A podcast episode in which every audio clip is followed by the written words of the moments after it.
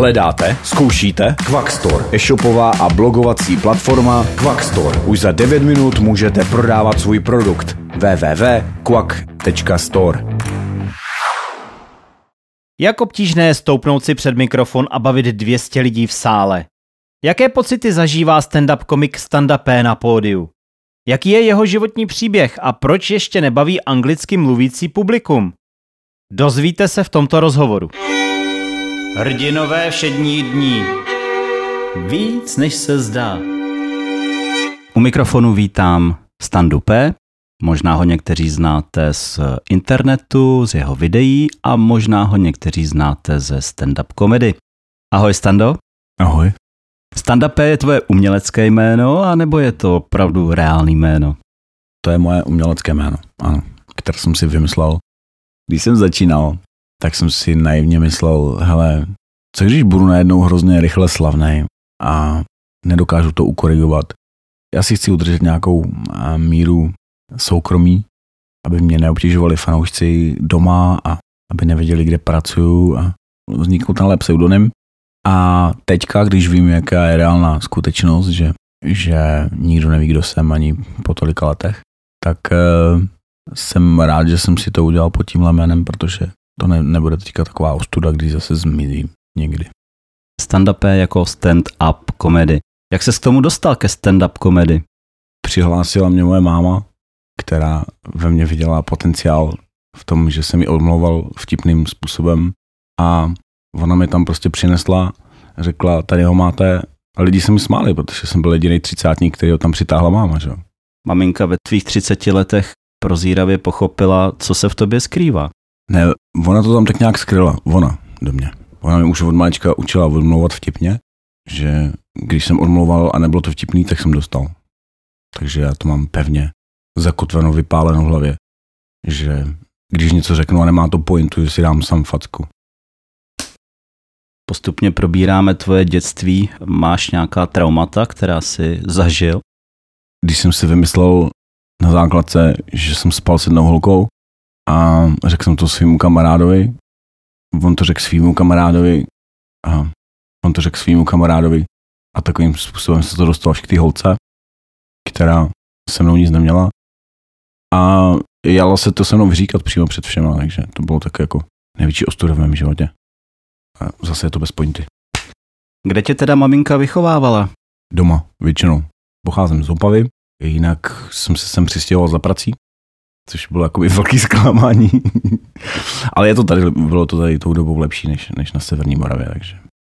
Takže tady jsem zažil většinu svého života už. Dostal jsi se ke stand-up komedy, to znamená, vystupuješ naživo před publikem. Dá se rozpoznat publikum vděčný, nevděčný, jak reagují, podle čeho upravuješ ty své vtípky, reakce, jedeš přímo, improvizuješ? Občas se dá něco zaimprovizovat, ale většina toho je připravena. Vím většinou dopředu, před jakým publikem budu vystupovat, takže si i to vystoupení můžu připravit.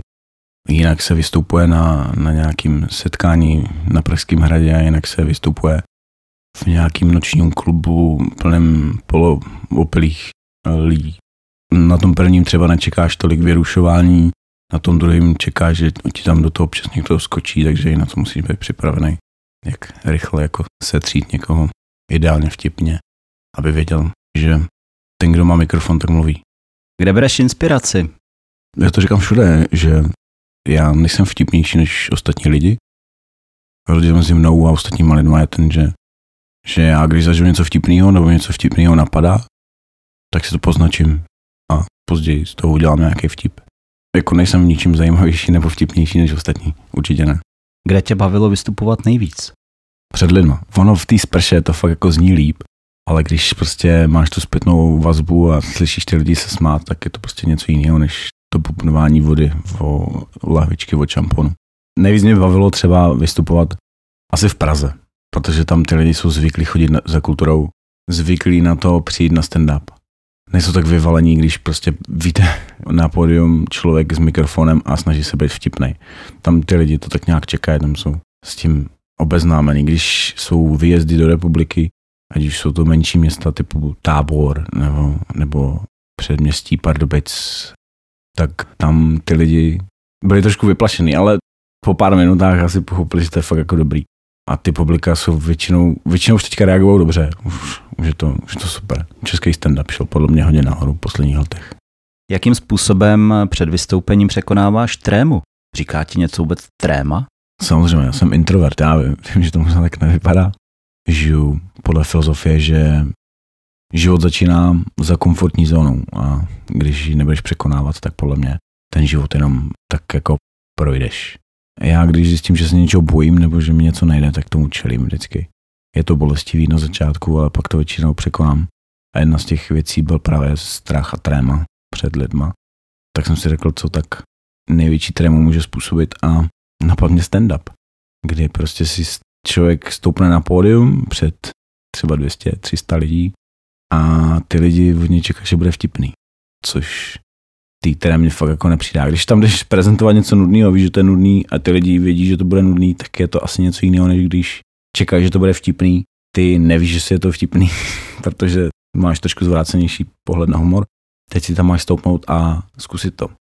Takže ta tréma je tam někdy šílená. To je prostě, já na to trpím. Já ten den, kdy mám vystupovat, tak se mnou není řeč. Až do vystoupení. Pak tam stojím za tou oponou, čekám na svůj čas. A občas jsem měl takovou trému, že jsem zapomněl úplně, co mám říkat. Jakože fakt jsem poslouchal toho člověka, co vystupoval přede mnou a já jsem ani nevěděl, jak začít. Vlastně tréma, která tě zbaví úplně skoro vědomí.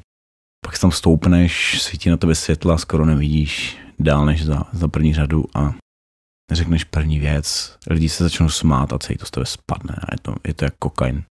Když tohle jednou zažiješ, tak už víš, že tohle chceš prožívat dál a dál. To je hodně návykový.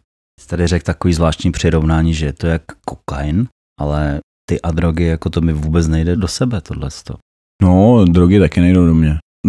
se drogám vyhýbám. Občas si zahrou Minecraft, to taková droga. Ale jinak jako drogy ne, tomu se vyhýbám. Ani na pozbuzení před vystoupením. Někdo si dává panáka, já už sám o sobě, když jsem střízlivý, tak si trošku šlapu na jazyk. A když se dal panák, by mi tam vůbec nikdo nerozuměl. To by bylo šílený. Smál bych se tam akorát já. Trošku bych to vybombil, no. Jakým způsobem upoutáváš své publikum? Normálně tejpou, čas lanem. Když někdo nechce poslouchat, tak mu i při, přilepím oči. Ale nejlíp upoutá člověk takhle. Když vlezeš na to pódium, tak máš tři sekundy. Tři, čtyři sekundy na to, abys jim ukázal, co se bude dít.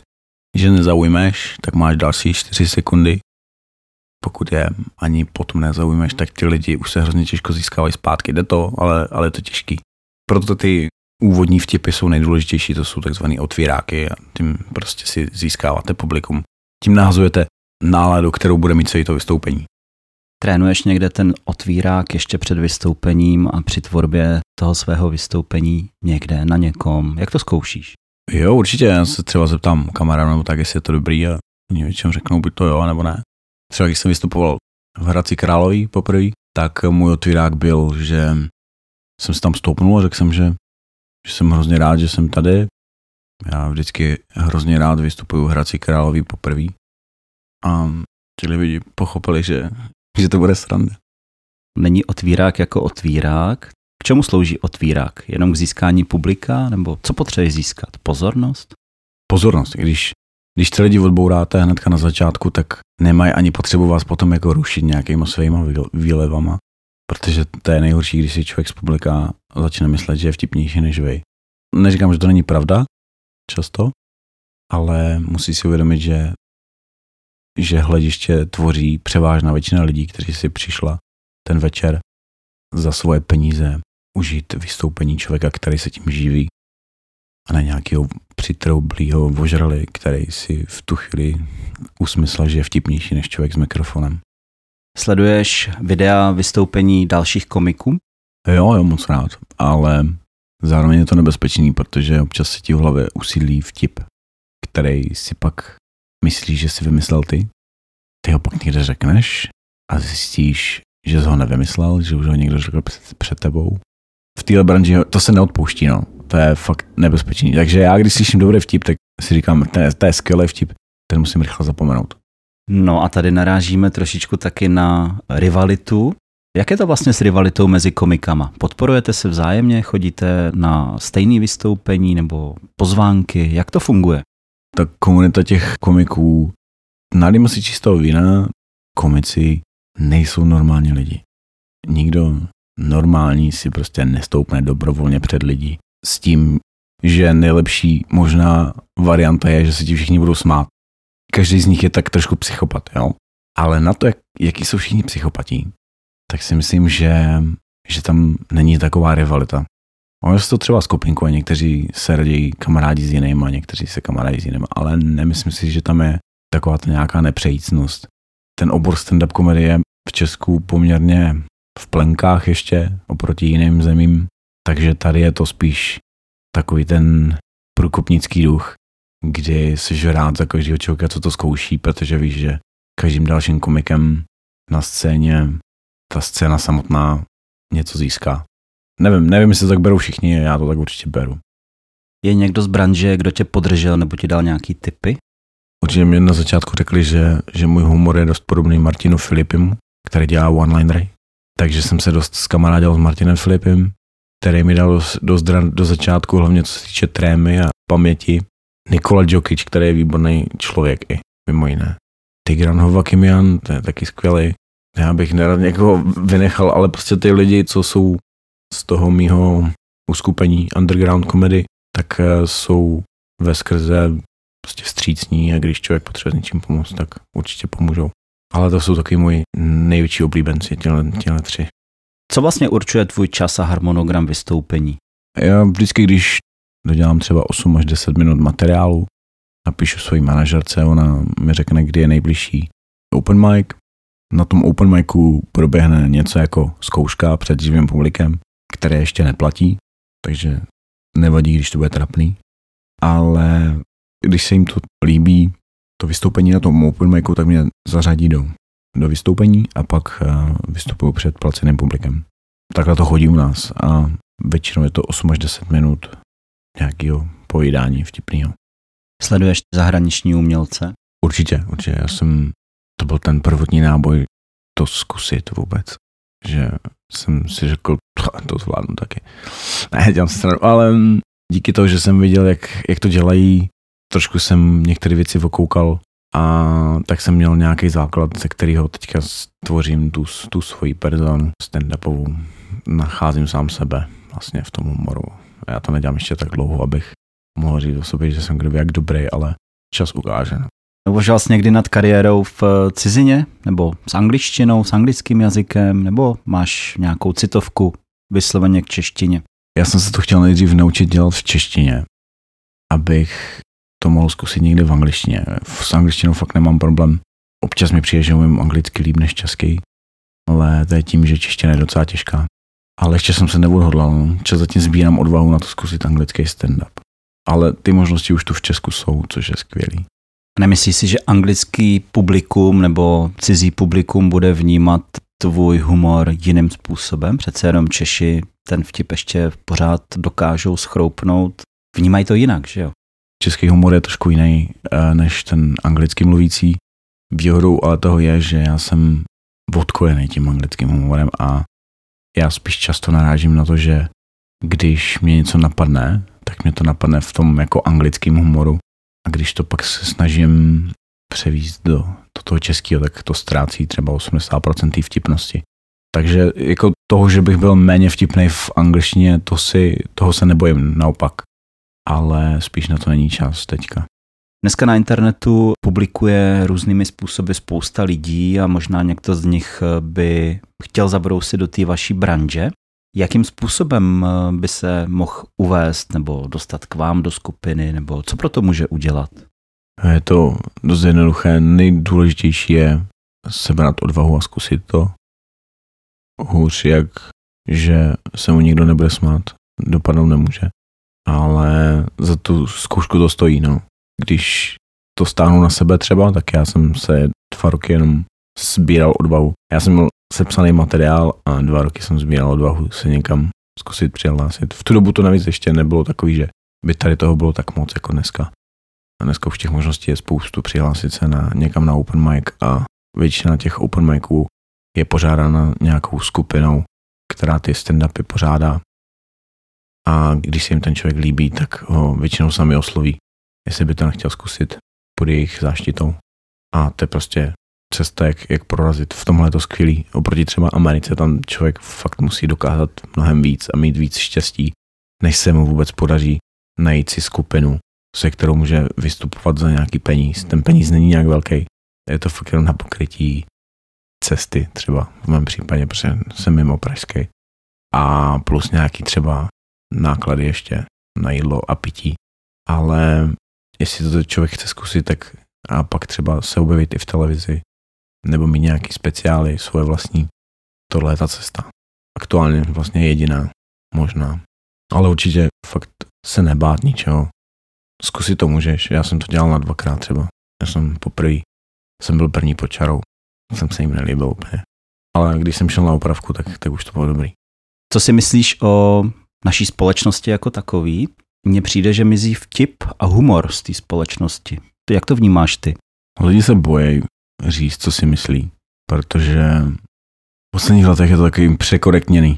Lidi se snaží nikoho neurazit, je to, je to takový hrozně, hrozně divný. Ale všímám si, že už se to zlepšuje trošičku, takže je možný, že se za rok, dva dočkáme zase nějaký standardizace, jak to bylo předtím. Ale posledních pár let byly fakt šílený, kdy lidi se báli říct i vtípky, které by fakt byly dobrý nebýt u publika. Stačí jeden blbec s účtem na Twitteru, který bude přecitlivělý a může vás to stát kariéru. To není dobrý. Určitě ne pro humor. Češi jsou národ kašparů, známý tím, že si dokážou dělat srandu z těch nejkrutějších, nejčernějších věcí, takže tady se to možná tak neprojevuje jako v Americe, ale už i tady se dají spozorovat některé takové tendence zvláště na těch sociálních médiích, dělat všechno překorektně A to si myslím, že je špatně. Ale možná od toho jsme tady my, my komici. Posouváme hranice. To bylo vždycky tak. Každý král měl svého kašpara, který jako jediný mohl říct královi, že je to trouba, aniž by ho to stálo hlavu. On se říká, že je někdo kontroverzní a je to hrozně špatně a není. Když je někdo kontroverzní, naopak je to dobře, protože kontroverze vyvolává debatu, civilizovanou debatu konverzaci na palčivá témata, to je to, co potřebujeme. Říkáš správně debatu, protože dneska se pojáš na internet a je to hodně spíš o urážkách a když už člověk nemá argumenty, tak akorát nadává, snaží se z toho druhého, přestože nezná názor toho člověka. Z první věty si udělají názor. Já si říkám zase proč. Řeknu, ty máš profilovce tohle, jsi idiot. Nebudu poslouchat, co píšeš. Nebudu to číst. Máš tam hrubku, nebudu číst, co tam máš. Prospívají sociální média v podstatě i dneska nějakým způsobem výchově dětí? Jak působí sociální média na výchovu dětí a na názory dětí? Sociální média na výchovu dětí, já bych to spíš otočil. Mají dneska rodiče vůbec nějaký vliv na děti? Když se dějí ty děti většinu svého času na sociálních médiích, takže bych to spíš otočil. A já si myslím, že rodiče by si měli děti hlídat, jako to bylo za nás, akorát bez internetu. Já jsem nemohl třeba půl kilometru od baráku. Bylo to ne protože by se máma bala, že by nás nějaký pedofil někde sebral, ale proto, aby jsme slyšeli, když na nás bude ječet z okna, že máme jít na večeři. Ale hlídala nás. Nebylo to o tom, že jsme si mohli dělat, co jsme chtěli. Dneska, dneska je to fakt jiný. Nevím, jestli je to lepší, nebo to, ukáže až čas. Asi. Jak děti dneska mají nastavené svoje hodnoty? Mají vůbec nějaké hodnoty? Děti hodnoty. Já si myslím, že ani neví, co to je hodnoty. Je to dost zvrácený, vzhledem k tomu, že většinu času tráví na těch sociálních médiích, kde vzhlížejí k lidem, kteří v životě nic nedokázali, jenom se prostě fotěj v koupelně, v podprsence. A pak tenhle ten člověk vyrůstá v domění, že stačí být hezký a bude úspěšná.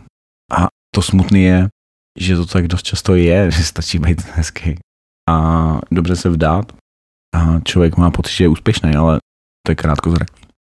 Ty na těch sociálních sítích taky publikuješ, natáčíš videjka, máš dosledováno, který publikum je to tvoje, nebo protože Facebook třeba umí spoustu věcí dosledovat, demografii, uživatele a tak dál. Sleduješ tyhle ty ukazatele? Jo, jo, ono by se na první pohled mohlo zdát, že to je taky pitoreskní, že to bude spíš pro děti, ale podle Facebooku je moje demografie 25 až 32 ženy, střední Čechy. Takže zdravím všechny ženy 25 až 34 v oblasti středních Čech. To je jádro mého publika. Není to krátkozraký, nechceš pozdravit celou republiku? Přece jenom to publikum získat i v těch ostatních krajích by bylo zajímavý. Um, ne.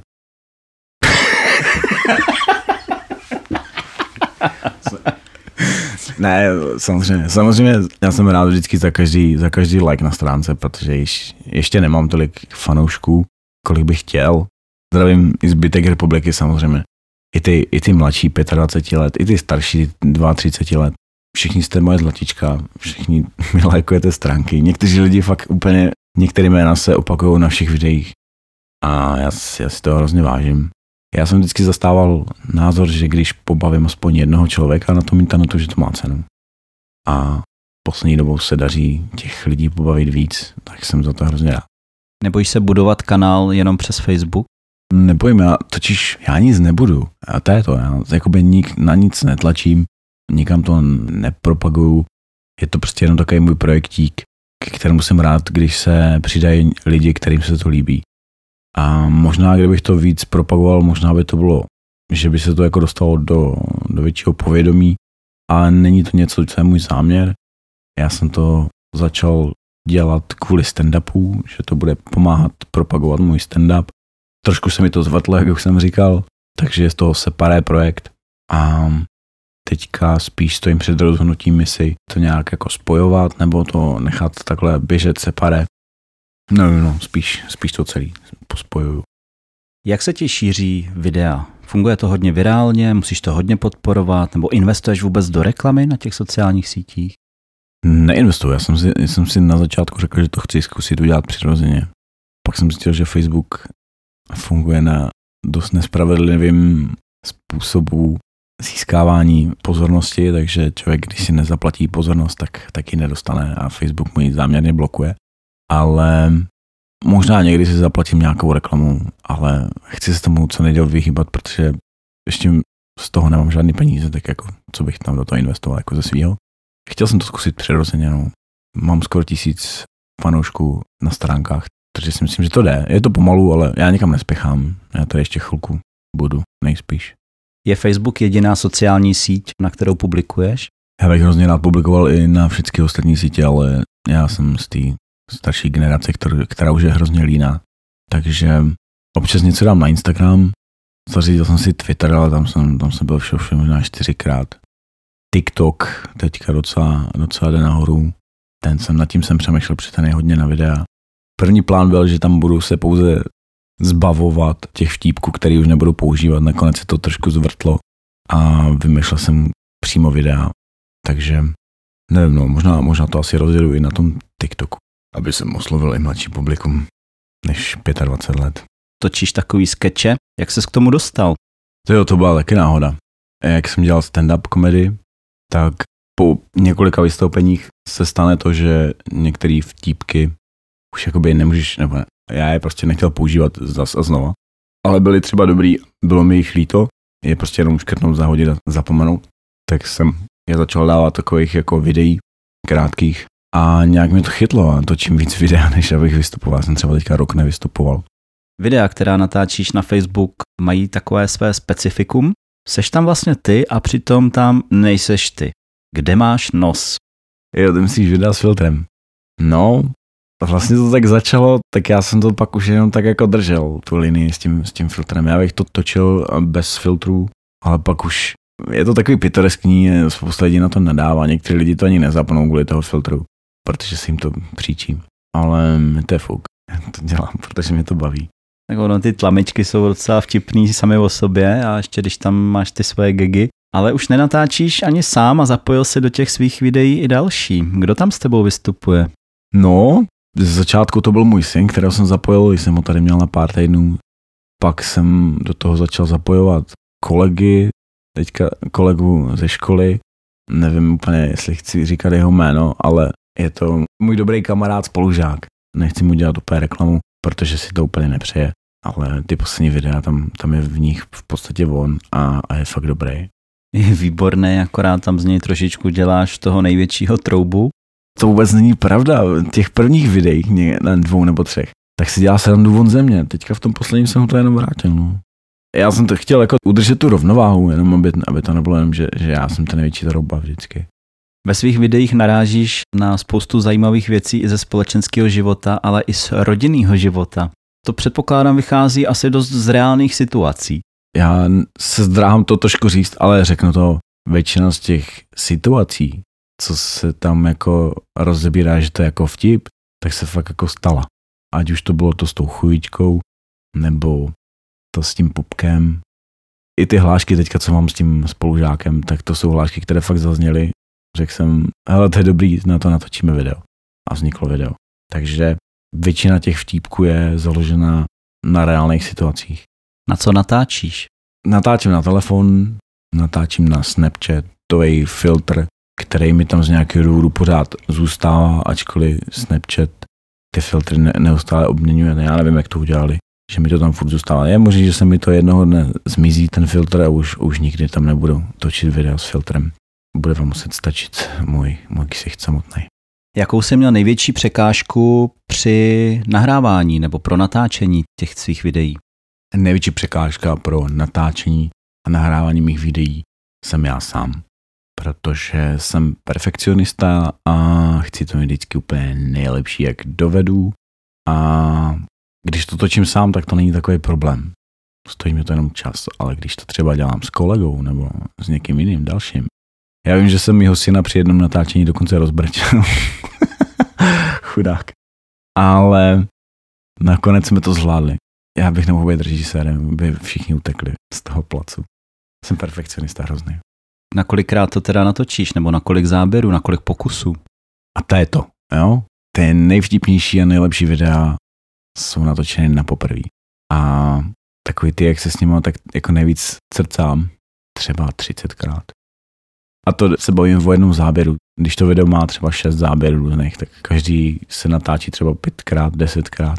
Už se mi pak stalo, že mi telefon zahlásil, že nemá místo, takže jsem musel uprostřed uh, natáčení promazávat telefon. Takže těch záběrů je většinou fakt velká řada a ten můj perfekcionismus tomu vůbec nepomáhá. Myslíš, že lepší udělat první záběr, přestože to není úplně tip-top vyumělkovaný, co se týká kvality, a pustit to ven? Vůbec ne. To jsem vůbec nechtěl říct. Já jenom, že jsem prostě nemocný, já jsem perfekcionista. Jak si kouknu na YouTube nebo někde to, tak lidi fakt dávají kde co, jo, kde jako kravinu. Možná proto chci, aby to, co jde ode mě, aby to bylo co nejblíž 100%. Stříháš v telefonu? Stříhám v telefonu, no. Většinu těch videí jsem nastříhal z programu, který jsem dostal ke kameře a jsem s tím jako maximálně spokojený. Teďka jsem zkoušel nějaký nový a nevím, no. Když se ti povede záběr na, jak jsi říkal, první dobrou, jak dlouho ti trvá, než to videjko si třeba dostřihneš, doupravíš, dotitulkuješ a vyprodukuješ to, vypublikuješ to někde na internetu? Tak to je různý. To je fakt různý. Když se to podaří na poprý, tak to hnedka stříhám většinou a hnedka to dávám, dávám ven. Když jsem dělal něco takového, že jsem si naplánoval videa dopředu, že třeba každý úterý v 6 ráno bylo video, ale z toho jsem měl stresy docela, když jsem věděl, že se blíží úterý a já nemám žádný video a myslím si, že na tom utrpěla kvalita potom. Takže jsem to teďka přesunul spíš do toho občasníkového formátu. A když prostě mám video, tak udělám video a dám ho hnedka ven. Kde se dá najít seznam vystoupení, která chystáš? Tak já je většinou dávám v momentě, kdy se dozvím třeba měsíc předem nebo dva týdny předem, tak je dávám hnedka na, na Facebook a všechny zvu a pak jenom vlastně čtu pod tím ty komentáře, proč ty lidi nemůžou přijít. Ale většinou to hnedka dávám na Facebook, takže když lidi sledují Facebook, tak se to většinou včas doví. A na Facebooku tě najdou jako? Standa P s dlouhým E a stránka se jmenuje Standa P, pomlčka komik, aby si mě někdo nespletl třeba s nějakým Standou P instalatérem. Koníčky. Tvůj největší koníček, kůň, něco, při čem můžeš vypnout, co tě opravdu baví, naplňuje? Počítačové hry asi a piano. Spíš ty počítačové hry teďka, protože toho volného času, jak říkám, moc není a když si sednu k tomu počítači, tak jo, ještě rád kakám. To je třeba si sednu na hodinu na záchod a to je prostě můj me time. Máš tam čítárnu? Um, měl jsem, um, než jsem jí do všechnu přečet. Takže teď si tam čtu nápisy na šamponech a na savu a občas si vemu telefon, ten sebou je to lepší, zábavnější. Jo, máme přesně. Přesně 311 uh, spár mezi kachličkama. No a když vstáváš, co nohy? Cože? Co? Jestli tě brnějí nohy. Ne, proč by měli? jako sedět hodinu na záchodě. Jo, takhle, jo, jo, jo. Když stávám to z toho záchoda, no, tak to je, to je běh tedy o Foxe, no, potom. To je vždycky, to je šílený. Ale i když mám prostě odkrvený nohy a hemeroida ve velikosti pomeranče, tak eh, prostě to stojí za to, když, když máš jenom hodinu denně pro sebe, proto obětuješ něco. Tebe v minulosti bavilo fotit, fotografie, věnoval se tomu poměrně hodně, máš krásné fotky, dělal si někdy nějakou výstavu nebo publikoval jsi to někde tak, aby si se stal známějším právě v rámci fotografie? To mě vlastně lákalo vždycky být fotograf. Problém byl v tom, že v momentě, kdy jsem dosáhl toho, co jsem chtěl, tak mě začalo obtěžovat komunikace s klienty. Když ti někdo po focení třeba týden napíše, jestli nemáš ještě nějaký fotky, třeba i nějaký nepovedený, to je prostě věta, na kterou už neumím odpovídat uh, slušně. Takže jsem to radši pověsil na hřebík a fotím třeba jenom teďka v rámci amatérského selfiečkování v koupelně. Amatérské selfiečkování v koupelně. Je to publikovatelný? Když nefotím obličej, tak jo. Jasný, nebudeš to publikovat pod svým jménem, ale když tam není tvůj obličej, tak to nikdo nedokáže spojit s tvojí, s tvojí osobou. Myslel jsem třeba jako fotografie, třeba jestli se nevěnuješ ještě dál třeba focení rodiny a podobně, aspoň do svých soukromých archivů. Myslím si, že fotím svoji rodinu dost. Ona tvrdí, že ne. Ale já si myslím, že kovářovi byly vždycky chodí bosy. U nás doma je to tak, že se nefotí a nejsme vtipní. Takže Máš podporu od manželky? mám. Mám skvělou podporu od manželky a vzhledem k tomu, že tohle jde na internet, tak chci vědět, že, že to je naprosto dobrovolná odpověď, nikterak naučená a že jsem mohl odpovědět jakkoliv jinak. ne, ne, vážně, vážně. Je, je, je to super, podporovala mě vždycky ve všem a to je jako super. Tak když někde někdo má, tak asi ví, jak je to skvělý, když, když má podporu od nejbližších. A v čem a jakým způsobem podporuješ ty ji? Ty vole, já myslím, že jsme kamarádi. A ty na mě vyndáš takovhle. za- Um, já je podporuji v tom, že jsem jí splnil její největší sen a ten byl vzít si hrozně vtipného, talentovaného člověka za manžela. V tom si myslím, že spočívá moje podpora. S ním všecko bez odmlouvání, co nevaří a udělal jsem mi dvě děti. Takže si myslím, dobrá podpora. Co bys doporučil blogerům, kteří se chtějí věnovat třeba podcastům, videím nebo začínajícím youtuberům? Jak překonat největší brzdu? Co si myslíš, že jsou takové ty největší překážky? největší překážka je vždycky podle mě vlastní ego a přirozený sklon všech lidí k tomu dělat tisíc ostatních věcí, než tu, kterou bys měl dělat. Takže když člověk překoná to svoje, mě se nechce začínat, a to je hrozně moc práce, radši se kouknu na seriál a na druhý a zahraju si hru. Když překoná člověk tohleto, tak pak už je to o vytrvalosti jenom. A zase, to je boj s vlastním egem, kdy člověk musí překonat vlastní lenost, vlastní myšlenky černý, jakože nikoho to nezajímá, diví se na to, nikdo ti to nelajkuje, nikdo to neposlouchá. Je to o vytrvalosti. Ty věci ostatní jsou detaily, které nastuduješ po cestě. Ale rozhodně je to i o tom se nastudovat jak. Chci vzkázat něco svým fanouškům, faninkám, posluchačům? Můžete si mě přidat na Facebooku, na Instagramu pro ty dříve narozené na teletextu. Byl bych rád, kdyby, kdyby mi zachovali věrnost a určitě třiďte plasty, ať má Greta radost. To byl Stand Up Stand-up komedy, sledujte standu na Facebooku, sociálních sítích a samozřejmě také odebírejte náš kanál, YouTubekový kanál, Facebookový kanál a těším se na další rozhovor s osobnostmi z hrdiny všedních dnů. Tím dnešním byl stand-up. Díky. Pokud víte o nějakém hrdinovi všedních dní, pošlete mi na něj tip nebo přímo kontakt na infozavináč víc než se zdá.cz. Těšíme se na setkání s vámi na našem kurzu Jak na podcasty. kde se dozvíte, jakou zvolit techniku, jak nahrávat, střihat nebo si založit podcast vlastní. Přihlašte se k odběru našeho podcast kanálu víc než se zdá na Spotify, Apple i Google Podcasts. A pak si klidně poslechněte další díl nebo naši specialitu, audiočlánky, které můžete poslouchat také offline i na cestách. A aby vám nic neuteklo ani na blogu víc než se zdá.cz, přihlašte se tamtéž k odběru e-mailových novinek. U dalšího dílu se na vás těší Michal Dušek. Hledáte? Zkoušíte? Quackstore. Prodávejte a publikujte během 9 minut. Nakupujte v minutě, bez experimentů.